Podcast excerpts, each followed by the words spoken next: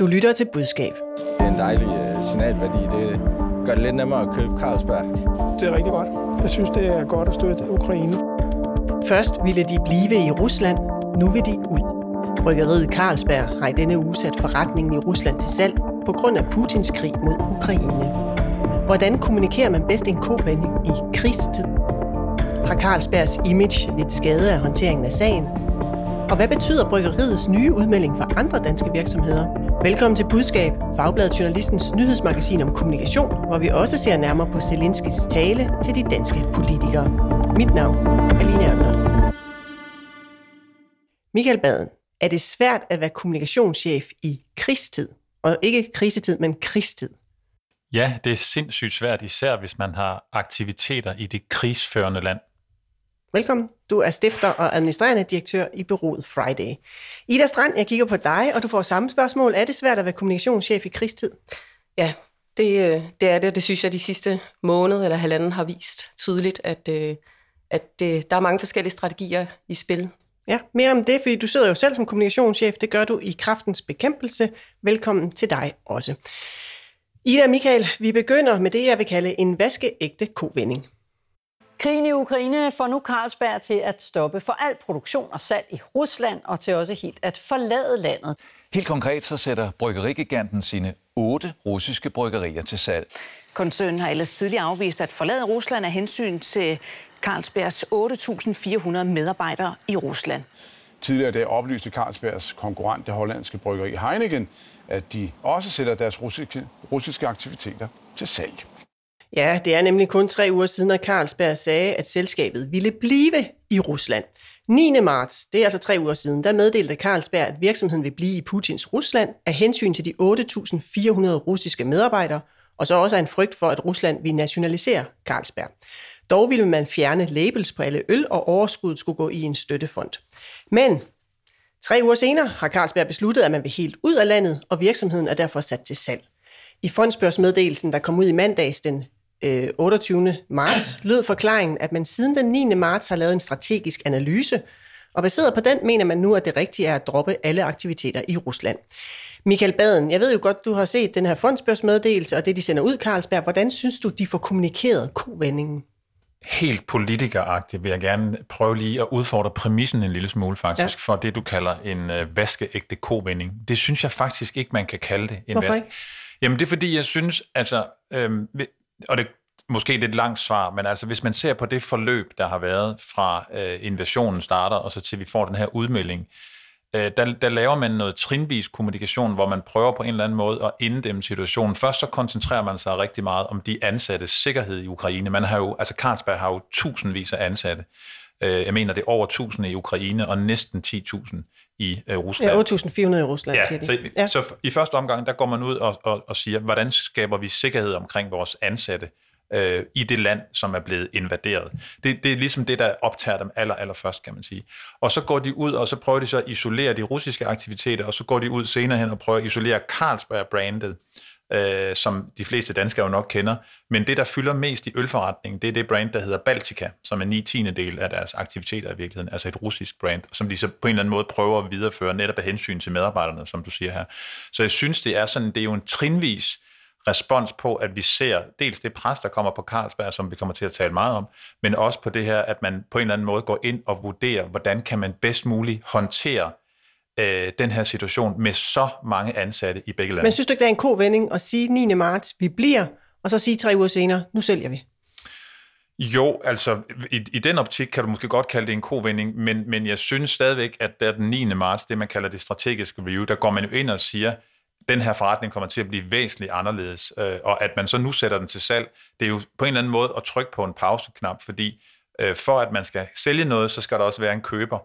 Og det, der er det helt store problem, det er jo, at nu afgiver Carlsberg jo helt utrolige øh, mængder af værdi til det russiske styre. Det kan vi lige komme ind på lidt senere, ja. Om det er en god idé. Fordi Ida Strand, nu, nu, nu er Michael lidt inde på det, den, ud, den meddelelse, de sendte ud niende marts. Jeg ved mm. nemlig, du synes også, der var en kattelem i den kommunikation, man havde den niende marts, som vi andre måske ikke har været så optaget af i medierne. Hvad, hvad var det, du hæftede dig ved tilbage niende marts? Jamen, jeg hæftede mig ved, at der var en formulering omkring, hvor de jo siger, at nu vi truffet den her beslutning, men fremtiden er også uforudsigelig. Og vi kigger ind i nogle forskellige strategiske options, tror jeg, formuleringen. Og med det så åbner de jo op for, at, at det her måske ikke den, den sidste beslutning, vi træffer i den her sag. Det er det, vi gør lige her nu. De får argumenteret godt for deres valg i den sammenhæng. Så jeg synes i virkeligheden, at når de så kommer tilbage her i den her uge, de refererer til noget review, altså det, så ligesom der, kom, der har været et forløb, og nu er de indset, at de måske håbede på, at der kom fred, eller der var nogle forhandlinger, der gjorde, at det var muligt at blive. Og det indser de så nu, at det er det ikke. Men betyder det også, at du heller ikke synes, at tale om en kovending? Nej, det synes jeg egentlig ikke. Altså jeg synes, de har åbnet op her for, for at, at der kunne blive truffet nogle flere beslutninger i sagen. Men i forbrugernes øjne, kan man sige, den måde, det blev kommunikeret på, der var det jo meget tydeligt. Altså, de, de, det var det jo ikke historien om, at nu trækker de Carlsberg-brand ud. Det var jo historien om, at Carlsberg bliver. Ja, præcis. Michael Baden, du rådgiver de her topvirksomheder, dog ikke Carlsberg, skal jeg sige. Men hvad er det for et beslutningsrum, de har siddet i de sidste par uger? For det kender du jo noget til. Jamen altså, det, øh, igen, det er øh, nogle øh, betragtninger, som er baseret på andre sager, som du siger. Men de, de sidder i, i et helt næsten uforståeligt vanskeligt beslutningsrum i, i, i den her sag med Carlsberg, fordi, og, og, og mange vil så sige, det er da ikke svært, de skal bare ud, ikke også? Og det er jo det, der den bliver en meget sort-hvid debat, kan man sige her. Øh, men, men er krig ikke sort-hvid? Jo, det er den, men der er jo nogle omkostninger, og her tænker jeg ikke økonomisk nødvendigvis ved at gøre det her. Altså hvis man på dag to går ud og siger, nu trækker vi os ud af Rusland, man har jo altså et ansvar for ti tusind ansatte, hvis man lægger Ukraine og, og Rusland sammen, og deres familier på en eller anden måde. Det, det, synes, det er det ansvar, man ikke bare kan sige, at det, det sætter vi en streg henover. Det er også det, de forsøger at kommunikere, det kan vi vende en lille smule tilbage til. Og så kan man sige, det, der så yderligere komplicerer sagen for Carlsberg her, det er, at man faktisk har et, et ledelsesskift her midt i den her periode. Altså nu har du nævnt nogle datoer her med, med den tredje marts og den niende marts og den syttende marts og hvad der har været, ikke? Og her midt i marts, der skifter man faktisk øh, formand. Og det vil sige, at, at man får en helt ny øh, leder i toppen, som kommer ind midt i det her. Selvfølgelig var han en del af, af bestyrelsen i, i, i forvejen, men det, det, kom, det øh, laver bare kompleksiteten endnu højere. Og så sidst, jeg lige kan sige, det er, det man jo, øh, jo også overvejer, det er, øh, hvad er det, der sker med de her medarbejdere og de her værdier og de her fabrikker, hvis man bare siger, at vi forlader Rusland? Skal vi ikke prøve at tage den kommunikation, de har kørt om deres medarbejdere? Fordi hvis vi lige tager et klip, vi har liggende fra den fjortende marts, det der, hvor Carlsberg C E O Cees Hart øh, sagde ord, det er jo den eneste gang, han har sagt ord. Det gjorde han i forbindelse med generalforsamlingen. Han talte med Danmarks Radio, øh, og det var altså dengang Carlsberg, vi bliver i Rusland. Lad os lige høre, hvad han sagde. We have uh, one fifth of our uh, uh, employees working uh, and living in uh, Russia, depending on us, uh, and also uh, we need to make sure that uh, uh, we understand what the consequences are uh, for our assets uh, uh, for, uh, when, when we move out of uh, out of Russia. Ja, hvis jeg lige skal oversætte, han siger, en femtedel af vores personale arbejder og bor i Rusland, og de er afhængige af os. Vi må også sikre os, at vi forstår konsekvenserne for vores aktiver, når vi trækker os ud af Rusland. Ida Strand, hovedargumentet for at blive dengang, mm. det var altså de her otte tusind fire hundrede mm. medarbejdere. Mm. Nu sidder jeg her som journalist. Hvis jeg var journalist og fik lejlighed til at interviewe ham, så vil jeg jo spørge specifikt ind til det og sige, hvorfor holdt det ansvar kun i et par uger? Mm. Ja, fordi det, de beskriver det jo der i, i starten af marts som sådan en moral obligation. Øh, og, og det er jo også... Øh, Altså, det er jo et enormt sympatisk synspunkt at have, at man vil passe på sine medarbejdere. Det synes jeg, det, det, det som, som en virksomhed, at man ligesom tager et, tager et ansvar. Øhm, Men hvad betyder så, når det argument ikke holder dem igennem? Det holder jo ikke igennem, fordi at det bliver sat op imod det at skulle sikre deres medarbejdere i Rusland, butter on the bread, bliver holdt op imod, kan man sige, en situation, hvor mennesker flygter og bliver slået ihjel. Altså, det er jo lidt det, er jo lidt det, det bliver sat op imod, og der er det jo bare ikke så stærkt et argument længere. Betyder det, at det er en fejl af dem, at de startede med den kommunikation, synes du? Nej, men jeg tror jo, altså igen, jeg tror, de måske også har ville se tiden lidt an, og har håbet på, at der kunne lande en løsning, eller nogle af de forhandlinger, der har været undervejs, kunne, kunne, kunne munde ud i, der blev skabt fred. Så jeg tror, de har forsøgt at købe sig noget tid, også ved at bruge det argument. Ja, hvad tænker du om det argument, Michael? Fordi vi må bare sige, det bar dem jo ikke mere end et par uger hen. Så, så trak de stikket. Var det så et forkert argument at gå ud med? Nej. Det synes jeg ikke, det var. Uh, man kan sige, der er jo ikke nogen uh, silver bullet-kommunikation uh, her, som løser det hele. Uh, sådan i bagklodskabens lys, så kunne man måske uh, have sagt, uh, situationen er helt uoverskuelig. Vi har ti tusind ansatte, vi skal have, uh, uh, og som vi har et ansvar for, og som vi skal have en plan for, før vi melder noget ud. Det vi kan sige, det er, at det her det kommer fundamentalt til at ændre vores syn på det her marked. Det kommer også fundamentalt til at ændre vores tilstedeværelse i Rusland. Vi ved bare på nuværende tidspunkt ikke, hvordan. Det må vi komme med en melding om om nogle uger. Og, og det er selvfølgelig ikke noget, der bare er et panser, der holder, øh, men, øh, men det, det kunne man på en eller anden måde. Og det er også det, jeg synes, de har forsøgt på en eller anden måde at gøre med det her, den her udmelding om det strategiske review, som de kalder det. Ikke? Og så kommer de så med den her... Det, altså vi skal ikke glemme, den beslutning, Carlsberg træffer nu her forleden med at forlade Rusland, det øh, er, er blandt Danmarks historiens største beslutninger rent negativt, økonomisk og finansielt. Altså, de har jo investeret, jeg tror, det er halvtreds milliarder eller mere i, i, i Rusland. Og de penge øh, og de investeringer kan være fuldstændig væk nu her og blive overgået. Men skulle de så ikke være gået ud med det argument, i stedet for det her med hensynet til medarbejderne, når de så alligevel vælger at trække sig ud, og så var hensynet til medarbejderne åbenbart ikke større? Jo, men hensynet til medarbejdere er stort, kan man sige. Nu må man bare sige, at nu er der noget, der er endnu større. Øh, og, og du mener at gå ud med argumentet om det økonomiske? Ja. Nej, det synes jeg vil være helt, helt forkert. Øh, jeg, jeg siger bare, hvad, der, hvad det er for et rationale, der ligger bag, og når man så træffer den her beslutning, så er det ikke bare sådan noget, man siger, nå, det var da også på tide, de gjorde det. Altså det er fordi, det har, de har meget stor finansiel indflydelse på, på, på selskabet, og det er også bare en del af ligningen, men du må aldrig skubbe det foran, fordi så bliver din indtjeningsevne jo det vigtigste for dig overhovedet, og den situation vil du ikke havne i. Okay. Og, og så får han i øvrigt også det spørgsmål, nu nævner du det, hans eneste øh, interview der, han får jo spørgsmålet fra Danmarks Radio, har du ikke blod på hænderne?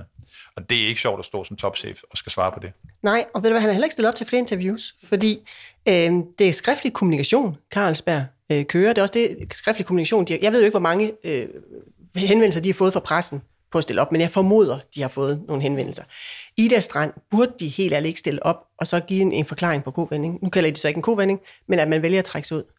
Men jeg synes jo, de forklarer sig ret grundigt i de pressemeddelelser, der er sendt ud. Men der kan jo godt være flere opfølgende spørgsmål. For eksempel det, jeg sidder med. Hvorfor holdt ansvaret for medarbejderne ikke længere? Ja, altså man kan sige, ud fra sådan et, et pressemæssigt øh, synspunkt, så kunne det jo være rart, at de stod til rådighed for de kritiske spørgsmål. Men jeg tror også, at øh, jeg vil vælge den strategi, de har valgt at, at kommunikere på skrift. Hvad vil du øh, sige til din C E O, Michael? Send ham ud øh, og møde pressen?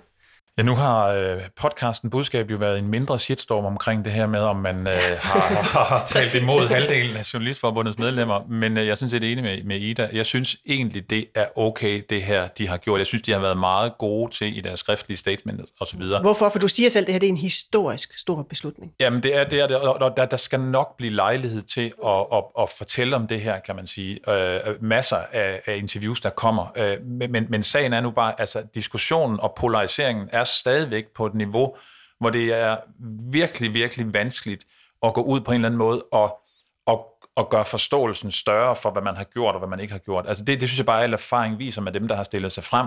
Øh, Ecco, som vi måske lige skal runde senere, øh, Jamen, det, de er ude ikke, også i et interview med Baltica, mm. og, og straks efter bliver de øh, savet over som de mest tonedøve overhovedet mm. i samme avis. Skal vi ikke prøve at tage det med Ecco, fordi det har jeg faktisk øh, nogle, øh, nogle, nogle klip liggende på, fordi den danske skokoncern Ecco, de beskæftiger atten hundrede øh, russer. Øh, de er jo også under kritik, de er der stadigvæk, skal jeg mm. sige, derovre. Og efter et par ugers tavshed, der gav den administrerende direktør i sidste uge interview til Jyllandsposten og Berlingske, og her var hans hovedargument det samme som Carlsbergs, var nemlig hensynet til de russiske ansatte. Det betyder ikke, at presset herhjemme er aftaget. Tværtimod personligheder som Andersson Madsen og Stine Bosse, de har boykottet Ecco, har de skrevet på Twitter. Øh, og danske forbrugere er kritiske. Det kan de faktisk mærke også ude hos de lokale forhandlere i Danmark. Det er nyheder, de fortalte forleden med en lokal Ecco-forhandler i Holstebro.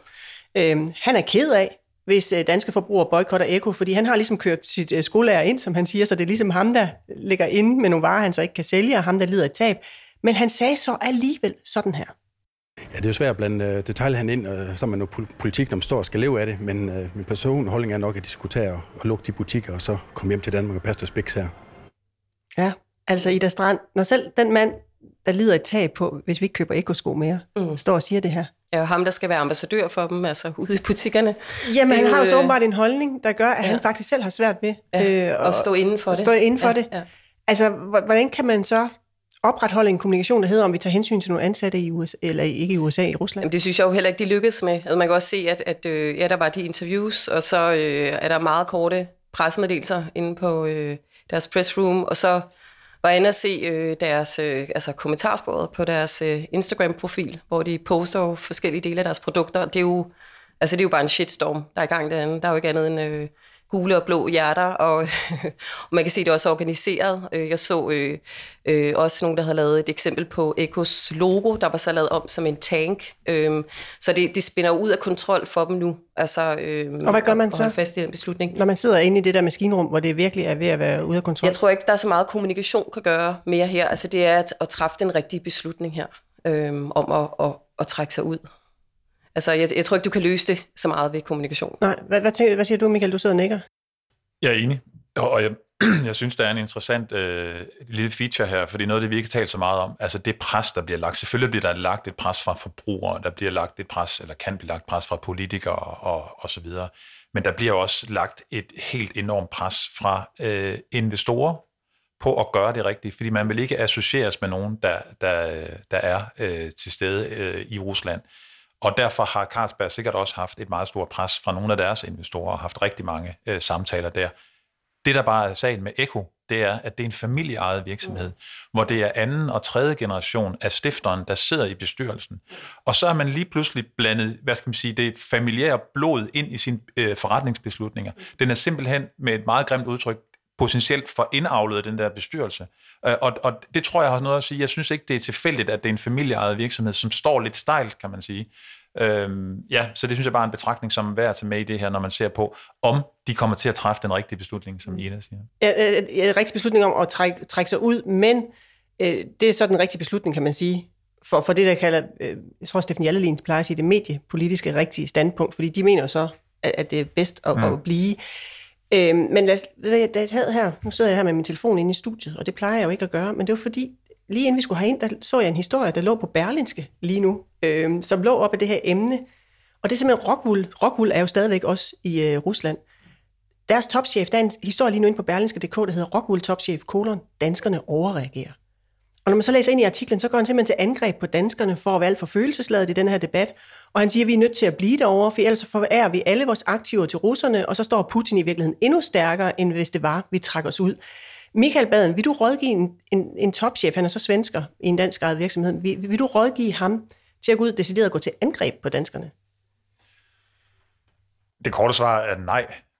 Jeg synes jo måske også, man kan diskutere, jeg kan godt høre, at jeg virkelig udfordrer præmisserne i dag, Line, men, ja, men jeg synes, men det altså, er, du egentlig at, gør, tror jeg. Er, er, det her, er det her et angreb? Altså, fordi hvis man tolker enhver anden holdning end den der konsensus om, vi skal bare ud, ud, ud, mm. hvis man tolker den som et angreb, så, så, så ophører det. Men han kritiserer i hvert fald danskerne, det er du vel enig i? Han går, øh, jeg har faktisk ikke noget at læse det, men du refererede det lige kort, ikke? Men, men øh, jeg er enig i, at han går ud og, og, han har, han går ud og siger, øh, at At, øh, at der ikke er plads til andre øh, handlinger, end den, vi forventer, nemlig bare ud, ud, ud. Og det han jo har ret i her, og det jeg synes, der ikke er øh, ret øh, hvad skal man sige, tydeligt i debatten, jeg nævnte det også lige før med Carlsberg, det er jo, hvad er intentionen med at trække sig fra Rusland? Der er to store intentioner. Den ene, det er, at man rent symbolsk siger til sin omverden, sine forretningspartnere, sine medarbejdere osv., at vi vil ikke handle med det regime. Men den egentlige intention er jo at skade Putins øh, styre med sine beslutninger. Problemet er jo, når man så at sige flygter og lader alle sine aktiver blive sine fabrikker, sine bryggerier, hvad man har, så overdrager man jo økonomi øh, og, og aktiver til det russiske styre, og så er man jo ikke inde på den intention, der er om at skade. Og det er jo, det, der, det er jo en god pointe sådan set. Den er bare utrolig vanskelig at komme igennem med mm, i den her mm. polariserede debat. Ida Strand, så lad mig vende tilbage til mit første spørgsmål til dig i dag, nemlig om det er svært at være kommunikationschef i, i, i krigstid. Det sagde du, det er det. Du sidder jo i Kraftens Bekæmpelse, i har landsindsamling mm. på, på, på søndag, mm. og fastholder den landsindsamling. Ja. Hvorfor dog det? Det har vi valgt at gøre, men det er klart, at, at øh, da øh, krigen brød ud, så sad vi jo og kiggede ind i, at vores søsterorganisationer, altså nødhjælpsorganisationerne, der jo har brug for at samle ind og formidle ind. Øh, og hvordan stiller vi os så i den position, fordi vi har landsindsamling og havde en masse indhold klar til at køre ud på de sociale medier og, og larme rigtig meget op om vores sag. Så der havde vi jo nogle snak om, hvordan får vi positioneret os i det her? Kan folk forstå, at når vi står og banker på deres dør med vores bøtter den tredje april og samler ind til kræftsagen i Danmark? Altså, når man har ikke forstået, hvad der foregår omkring os, ikke? Altså, øhm, så vi havde nogle overvejelser omkring, hvordan får vi ligesom håndteret det og vist, at vi altså ikke er tonedøve. Men, men selvfølgelig samler vi ind til kræftsagen, og det er jo det, vi, vi arbejder for.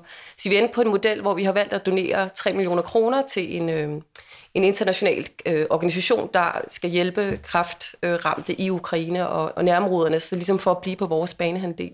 Og så valgte vi også øh, i ti dage faktisk at rydde øh, og ikke annoncere på Facebook og de sociale medier, øh, simpelthen for at, at give de andre organisationer mere plads og ikke være med til at drive annoncekronerne op. Men I har ikke overvejet at droppe øh, landsindsamlingen ligesom af sympati med, med, med en krigssituation? Nej, fordi vi, vi altså, øh, der er folk, øh, altså en tredjedel øh, danskerne får kræft i løbet af livet. Der er tre hundrede og tres tusind danskere, der lever med og efter kræft. Det er jo en meget, meget stor sag og en folkesag, og vi har brug for penge til forskning og til rådgivning og patientstøtte.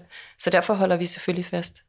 Okay, vi skal videre til dagens andet emne.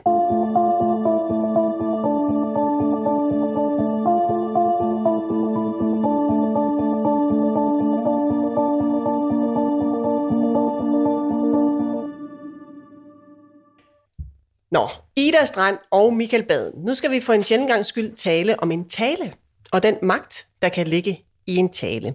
Den øh, ukrainske præsident Zelensky, han holdt i tirsdags den niogtyvende marts en tale for den danske regering og det danske folketing. Talen fik ros. Her skal vi først lige høre statsminister Mette Frederiksen og politikerne Jakob Ellemann og Pia Olsen Dyhr. Det er en stolt leder af et meget, meget modigt folk, som lige nu kæmper for deres frihed.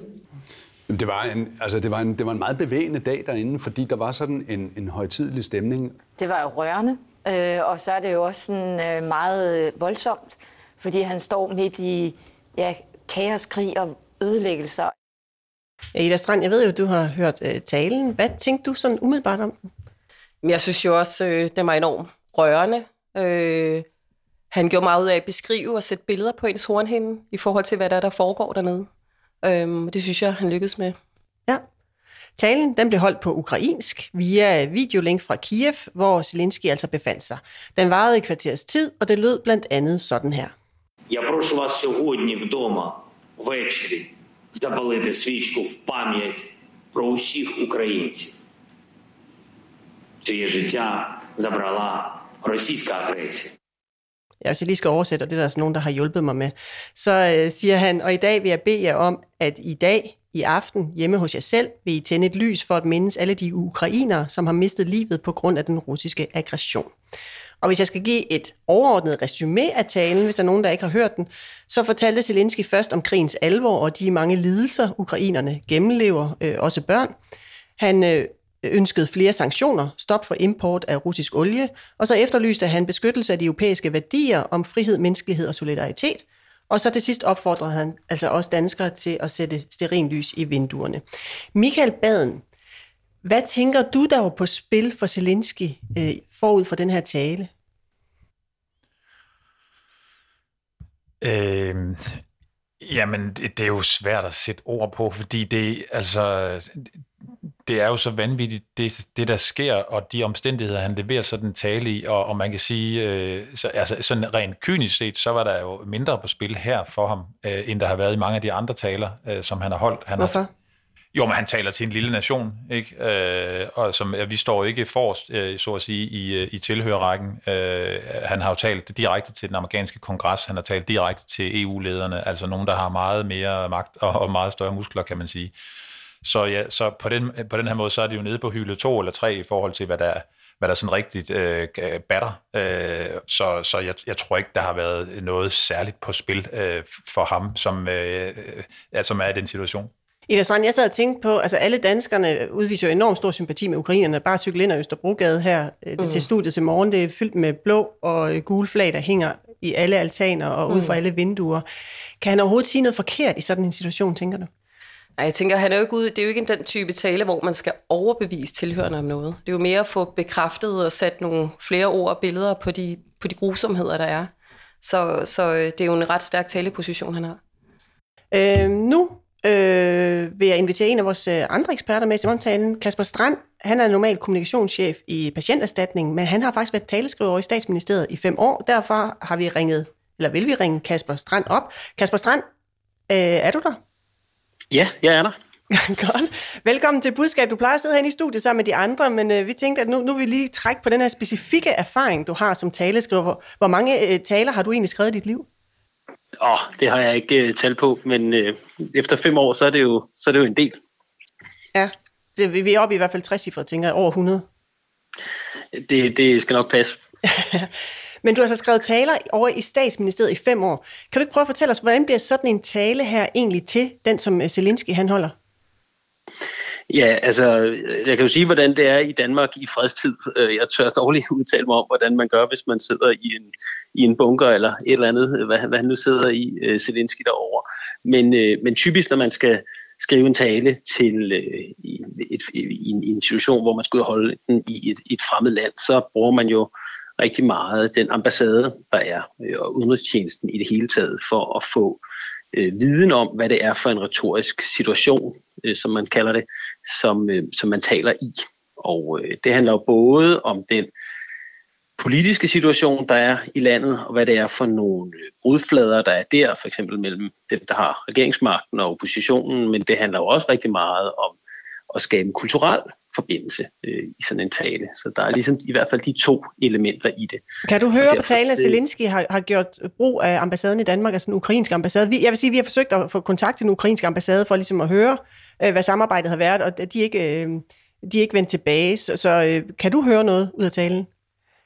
Altså, jeg synes, man kan fornemme, at, øh, og igen, det, jeg ved jo virkelig ikke, hvordan de gør det, øh, særligt ikke i den nuværende situation i Ukraine, men, men det ser ud som om, at første del af talen, som handler om den øh, rædsel, der er øh, i Ukraine lige nu, som jeg i øvrigt er meget enig med Ida i, bliver beskrevet rigtig, rigtig fint. Øh, dem, øh, det er jo noget, man kan skrive i, i Ukraine, øh, og den sidste del, som handler mere om, hvor der bliver nævnt med jantelov og det her med lys i vinduet og øh, de, de, de der kulturelle forbindelser, den skal man nok have noget viden her fra, fra København, altså fra ambassaden i København, for at kunne skrive. Så jeg kunne forestille mig, at der i hvert fald er et samarbejde, og jeg synes, den sidste del ligner noget, der kunne være, der kunne være kommet fra, fra ambassaden, men det er jo et gæt. Ja, ja, det er selvfølgelig et gæt, men hvordan har du selv brugt lokale ambassader i din taleskrivning?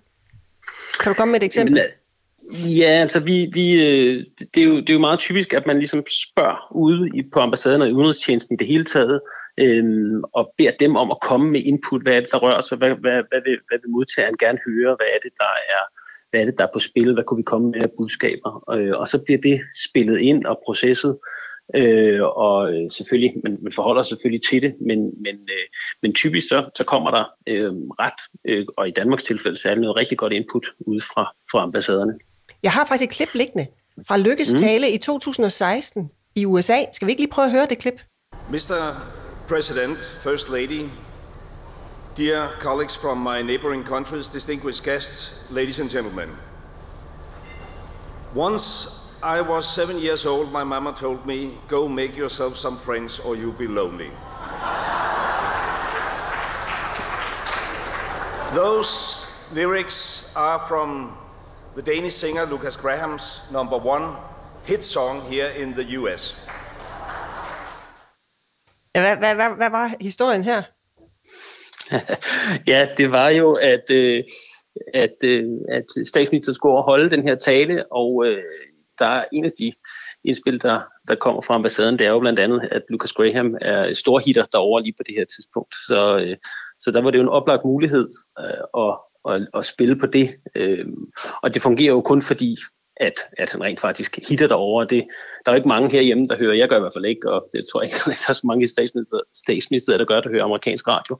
Så hvis, så hvis man ikke havde haft øh, hvad hedder sådan, indspillet fra, fra ambassaden her, så, så havde det jo ikke fungeret, øh, men det gjorde det.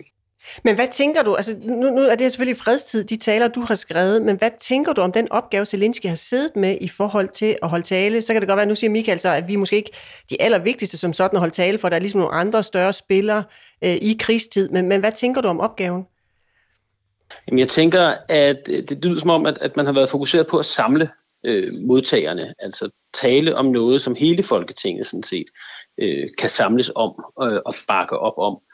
Og det er også noget, man spiller ind fra ambassader. Altså, øh, hvis han nu havde talt for eksempel meget om flygtningesituationen, øh, så kunne det måske have været noget, selvom der også er enighed om det, som, som havde potentiale til at være lidt mere konfliktfyldt øh, på tværs af, af, af Folketinget. Øh, så han holder sig til noget, hvor han, han forsøger at samle. Øh, og det er, jo, det er jo også opgaven, han skal jo samle øh, altså Vesten øh, og samle hans partnere bag sig. Så... Øh, Så, så på den måde tænker jeg, at, at det er det, der er på spil for ham. Ja. Jeg er enig med, med Michael i, at det er jo noget andet at tale til Folketinget end til den amerikanske kongres. Men, men jeg vil alligevel sige, at, at det må være vigtigt for ham i alle de taler, han holder til de her parlamenter, øh, at, at ramme rigtigt i forhold også til det enkelte parlament og det enkelte land, øh, så man ikke, ikke risikerer at skabe, skabe brudflader. Og der skal jo ikke så meget til. Altså diplomati, diplomatisk sprog er et særligt sprog, øh, og selv små nuancer, som man ikke måske lige fanger, når man bare hører det øh, udefra og kort, øh, så de, de selv små nuancer kan have en stor betydning, når det er, når det er diplomatisk. Michael Baden. Øh, når det, når det er. Ja, Kasper, vi går lige til studiet her, for Michael Baden, han markerer. Nå, men det var bare, tak for, tak for analysen, at det var bare lige for at bakke op eller, eller tænke videre på den her med, at man netop kan komme til at træde forkert også. Altså det her med, hvis man nu bringer øh, nogle af dem i forlegenhed, kan man sige, altså nogle af dem, man taler til, nogle af de ledere, hvis han nu havde øh, sådan, øh, stemplet helt ind og sagt, I har svigtet os, I har svigtet Ukraine osv., Så, så kunne det godt være, at der, at der havde været en anden, øh, altså så var det et andet økosystem, det ligesom på en eller anden måde var, var landet i. Øh, det, det synes jeg er, er, er rigtig øh, er vigtigt her, kan man sige. Og så og fokuserer han jo netop også på, hvad er det for en styrke, som Danmark kan, kan have her. Ikke så meget sådan operationelt i forhold til at få afsluttet krigen, for det, skal, det sker på en anden plan, men hele øh, opbygningsarbejdet og det her med, at vi At, at vi skal ikke, vi, altså der, der er noget på spil også efter krigen. Uh, vi håber alle sammen, at den snart slutter, men der er jo mange års genopbygning igen her, og der kan Danmark jo få en rolle med vores øh, t- grønne teknologi og vores øh, øh, varer generelt, ikke? Kasper Strand, jeg vil ja, ja. Sige, ja, lige kort replik, for ja, så vil jeg lige sige tak til dig, for så kunne vi lige runde den ja, af her i studiet. Ja, men hvad vil ja, du gerne sige? sige? Jeg er meget, jeg er meget enig, øh, jeg er meget enig med Michael i den, i den sidste del. Det taler jo også ind til sådan en selvforståelse, vi har i Danmark af, hvad det er, vi kan. Øh, det der med at genopbygge, så, så det er nok heller ikke helt tilfældigt. Det er godt. Ved Kasper Strand, tusind tak for dit bidrag, og for lige at klogere, øh, gøre os klogere på, hvad der sker inde i det maskinrum, det er at skrive en tale. Tak. Velbekomme. Øh, og Michael Baden, så lad mig lige følge op over hos dig, fordi da vi talte sammen i går, der sagde du, det her, det her det var lidt et Kennedy-moment, han havde, Zelensky. Hvad mener du med det? Jeg mente ikke så meget, han havde et Kennedy-moment, men det var på en eller anden måde i Danmark vores Kennedy-moment. Altså det her med, at vi har den her helt usædvanlige situation, hvor man står i det danske Folketing, og, og alle øh, medlemmerne af Folketinget, eller i hvert fald alle dem, der var mødt frem, jeg ved, jeg kender ikke det præcise tal, men det var jo ret, ret mange, at de står og hører på den her direkte tale fra det her menneske, som er blevet symbolet på alle planer på vores frihedskamp, på, på, på den øh, smerte, som vi alle sammen på en eller anden måde befinder os i, og som jo øh, udfolder sig i, i, i rædsel og gru i Ukraine. Der er jo en modtager af den her tale. Der er den danske regering. Der er Folketinget, Ida Strand. Øhm, og det gjorde jo også, at der blev lavet en masse interviews umiddelbart efter talen, hvor de så skulle reagere. Også på de her ønsker, han havde. Zelensky for eksempel havde en konkret ønske om, at man sagde nej til russisk olie, og man skulle stoppe al handel med Rusland og flere sanktioner. Det lød blandt andet øh, sådan her øh, efterfølgende. Hvorfor ikke bare slukke for hanerne nu? Fordi der også er andre hensyn at tage. Der er en forsyningssikkerhed, så lamperne kan blive tændt, husene kan blive varmet op, vores produktion kan køre. Og vi har selvfølgelig også et hensyn at tage til de europæiske befolkninger, ligesom vi skal passe på den ukrainske befolkning. Ja, det var statsminister Mette Frederiksen, vi hørte her svare på et kritisk spørgsmål fra T V to Cecilia Bæk. Ida Strand, når man står der som modtager, hvad vil du så rådgive dem til i forhold til den handling, der jo også er ønsket i sådan en tale? Altså modtager... Øh... Altså jeg tænker som politiker, hvis du er rådgiver der for politikerne inde på Christiansborg, mm. eller, eller andre, som måtte være indbefattet i den tale og den handling, som mm. Zelensky ønsker. Mm. Men jeg synes jo, at, at jeg synes, det svar, der bliver givet her, jo faktisk er meget fint, fordi det er jo ikke sort-hvidt, og det tror jeg også, en stor del af befolkningen godt forstår, og der, det er komplekst det her, der er mange hensyn, og meget af det her, det synes jeg også, han, han lykkedes med i sin tale jo i virkeligheden at tale sig ind i det europæiske fællesskab. Han snakkede jo om de, de europæiske fælles værdier osv., Øhm, og det, det, mange af de her beslutninger er noget, der skal træffes ikke i Danmark, men i europæisk øh, regi, øhm, og, og derfor er det jo mere komplekst end som så. Hvad tænker du så, Michael, at stå der som modtager sådan en tale? Øh, er det giftigt, eller er det øh, noget, man kan have ro i maven omkring? Jamen det, det er faktisk, synes jeg, potentielt øh, giftigt, øh, fordi, øh, altså lad os lige forestille os, øh, dem der har hørt talen eller, eller set noget af den, altså en af de ting, han for eksempel siger øh, direkte til alle, der lytter, det er, Øhm, vi har set børn, små børn stå i vejkanten ved siden af deres døde forældre. Altså prøv lige at tænke sig det budskab. Hvorfor gør I ikke noget mere? Hvad, altså, har I gjort nok? Så det her med, at man, man tør gå ind som, som folketingspolitiker, og man har hørt det her, og så også kigge indad og sige, har vi gjort nok? Den her tale får mig til at tænke på, om vi kunne have gjort noget anderledes, om vi gør mm. nok nu. Mm. Offrer vi nok i E U for det her? Altså, helt ærligt. Og, og, og den savner jeg måske en lille smule, fordi det, det er sådan de der klassiske øh, reaktioner, vi har fået med, uh, hvor var det rørende, og, og så videre, og det var et stort øjeblik, og så videre. Og, og på en eller anden måde, så får vi bare ikke rigtig sådan taget fat om, hvad det egentlig er, det sætter i gang. Hvis ansvar er det, synes du?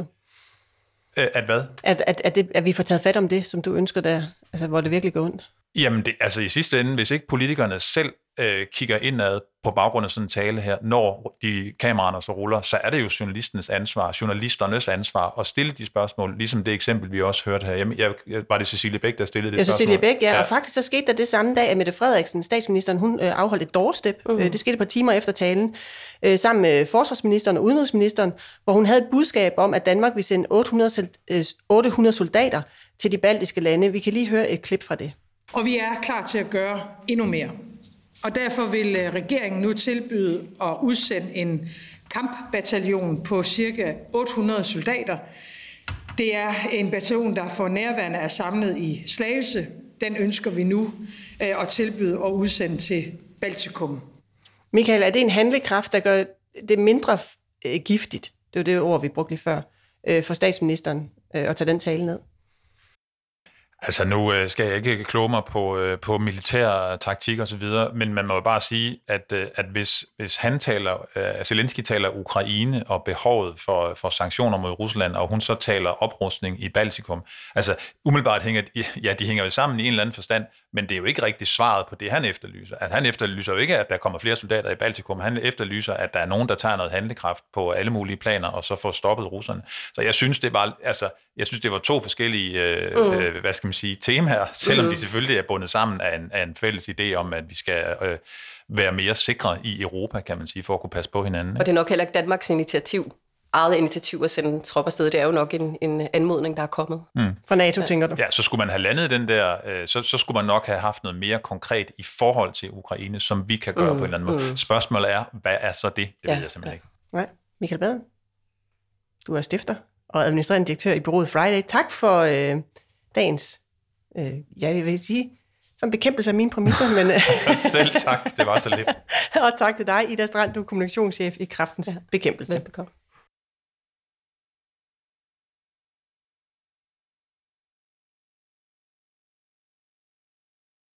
Du lyttede til Budskab, der er skabt af Fagbladet Journalisten. Redaktør er Marie Nyhus. Rakkerpark Productions står for lyd og teknik. I dagens afsnit har du hørt klip fra D R, T V to, T V to News og YouTube. Du kan abonnere på vores podcast. Giv den meget gerne en anmeldelse på din vej. Mit